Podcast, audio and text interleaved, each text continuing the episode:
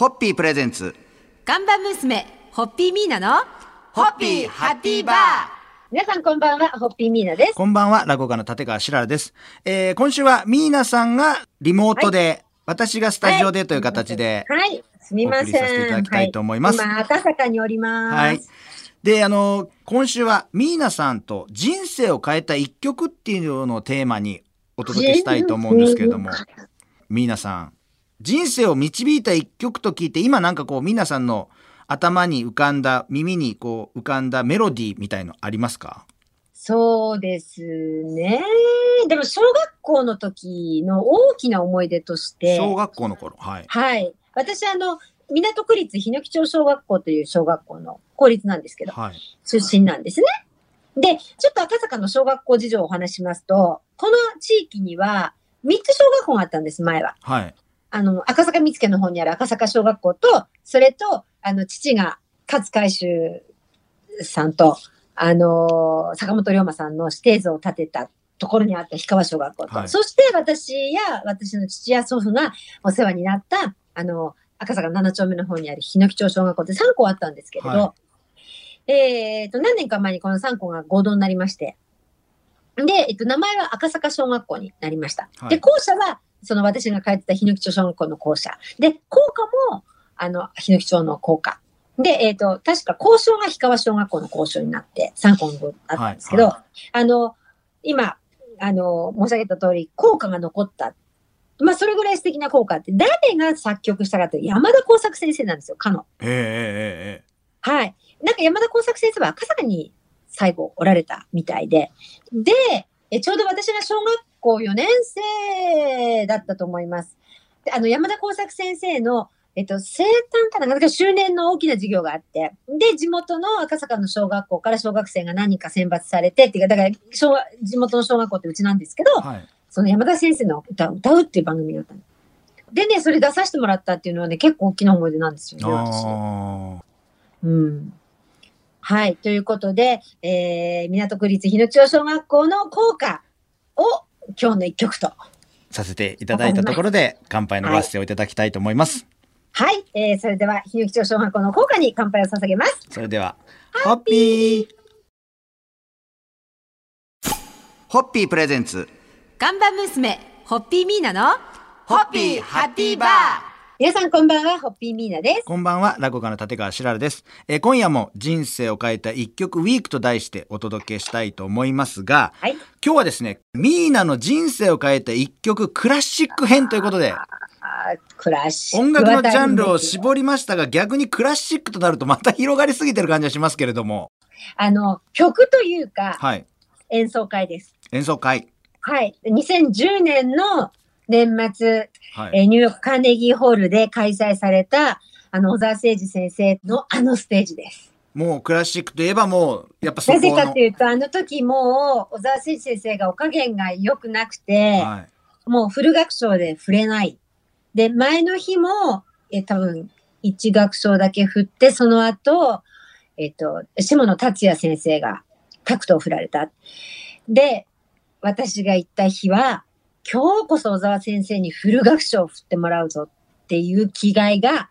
ステージの上でもあったし、はい。我々見ている私たちも、んなんかそういう空気があったんですよね。で、あの、その日は、小沢先生が、あの、フル楽章を振り切られたんですよ。で、私は2階のバルコニー席から見てたんですけど、はい。終わって、ふっと隣を見たら、私の隣にいた赤いドレスを着たアメリカ人の女性が、号泣してたんですよ。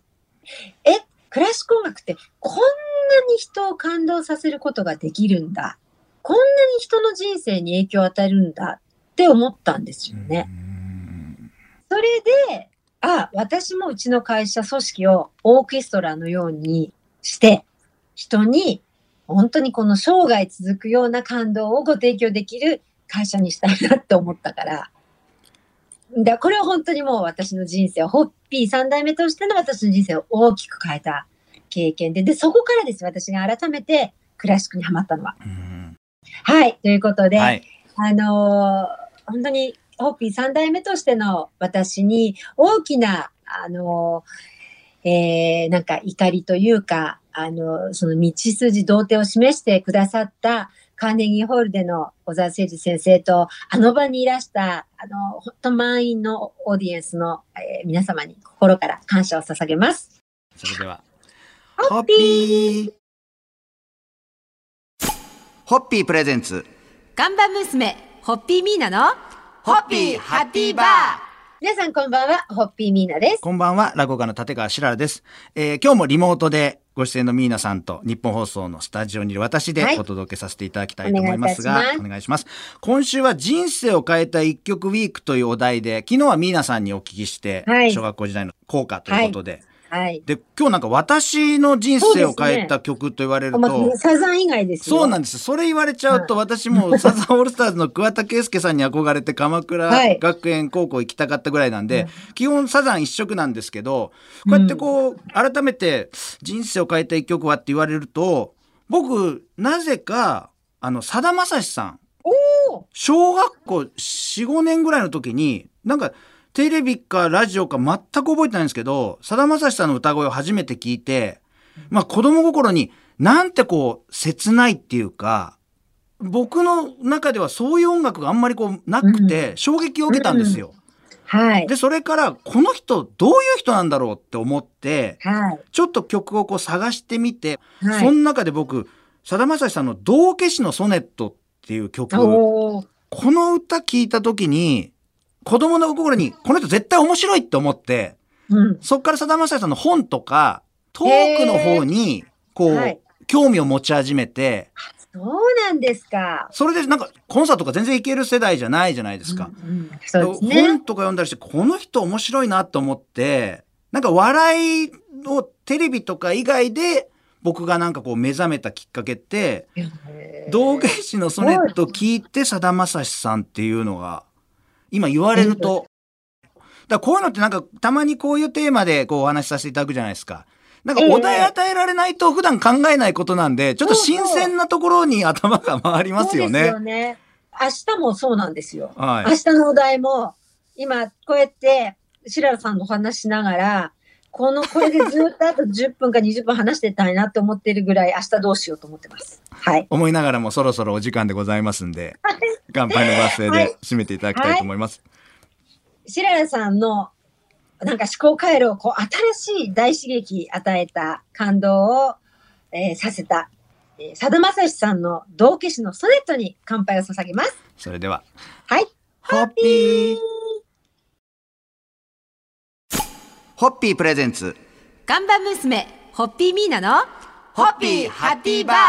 皆さんこんばんは、ホッピーミーナです。こんばんは、落語家の立川しららです。えー今週は人生を変えた一曲ウィークと題して、いろいろと皆さんにお聞きしたり、私がお話しさせていただいたりでお届けしておりますが、はい。今日はですね、その人生を変えた一曲の中でも特に歌詞という部分に歌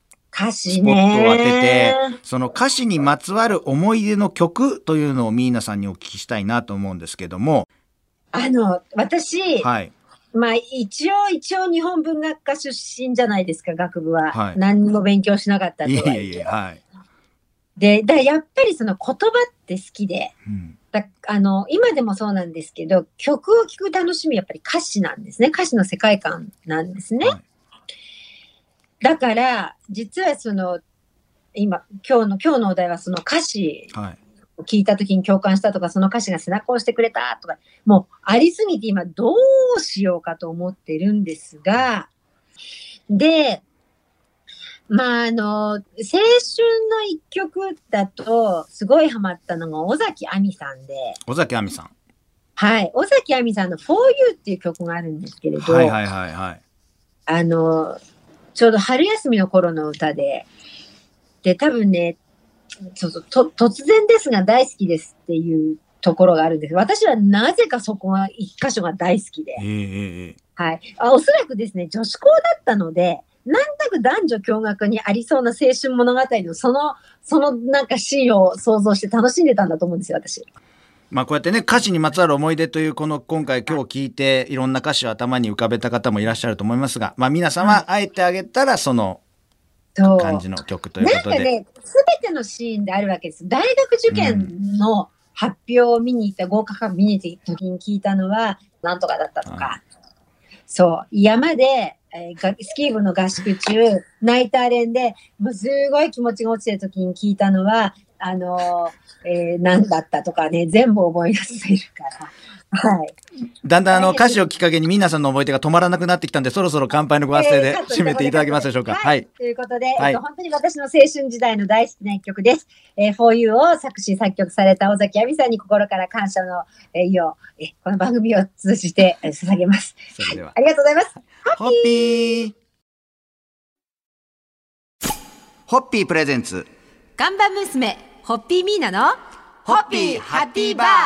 皆さんこんばんは、ホッピーミーナです。こんばんは、落語家の立川しららです。えー今週は1週間にわたって人生を変えた一曲ウィークと題していろいろと皆さんにお話をお聞きしてまいりましたが、えー皆さんと曲といえば、ホッピー70周年を記念して皆さんが詩を作り、それをもとに釜井康則さんが編詞と作曲をして完成したビハッピーズホッピーもあります。はい。ホッピー三代目としてミーナさんが日頃から思われていること、感じている世界観や使命感を歌にするという作業を経験されてみて、これいかがでしたでしょうかね？もう単純に楽しかったなっていうことと、あの、やっぱり自分の世界観を表現する曲が表てるというのは音楽好きとしてはすごく嬉しいうんなっていうことと、はい。まずやっぱ苦労っていうよりはもうやっぱ楽しかったっていう方のがもうスッと。楽しかったですね。うんで、さらに言うならば、機会があったらまた続きをしたいなと思いますね。あうーん。ーあとやっぱ経営者としてこう考えを曲にすることでこの新たな刺激みたいのってありました？こそうですね。あの、まあ、歌じゃなくても、うんどんなことでもその言語化をするということう。は、はいはい。改めて言語化したものを自分が一度メタで見て、はいもう一回、あの、再インプットする作業になるので、はい。そのことで気づくことってあるんですよね。一度もこあう、自分の中にあった、脳の中にあったもの、心の中に、ハートの中にあったものを感じてはいても見てないじゃないですか。はいそれを外に出すことによってみメタで見れるので、そうすることによって、また新たな気づきとか、うんあ、自分がこんな風に感じてたのか、こんな風に思ってたんだっていう、その広さとか深さをね、うん改めて感じたような気がしますね。うん。これ次台本にあの次は作って歌うというプロジェクトもありだと思いますって書いてありますけど この歌う経営者っていう肩書きこれどうですか？皆さん。いやいやいやいや、結構でも多いですよね。お会いするとその後で CD を送ってくださるはい。経営者の方ってね、結構いらっしゃるんですよ。だから皆さんもどうですかっていう。まあ、はあ、まあなんかあれですけどね、まあいろいろと今教えてくださってる方も多いのでね。はい。うん、ということで今週は1週間人生を変えた一曲ウィークというくくりでいろいろとお話しさせていただきました、皆さん乾杯のご発声いただけますでしょうか、はい。これからも社員と共に心を込めて、Be Happy with Hoppy を歌い継いでまいります。それではホッピー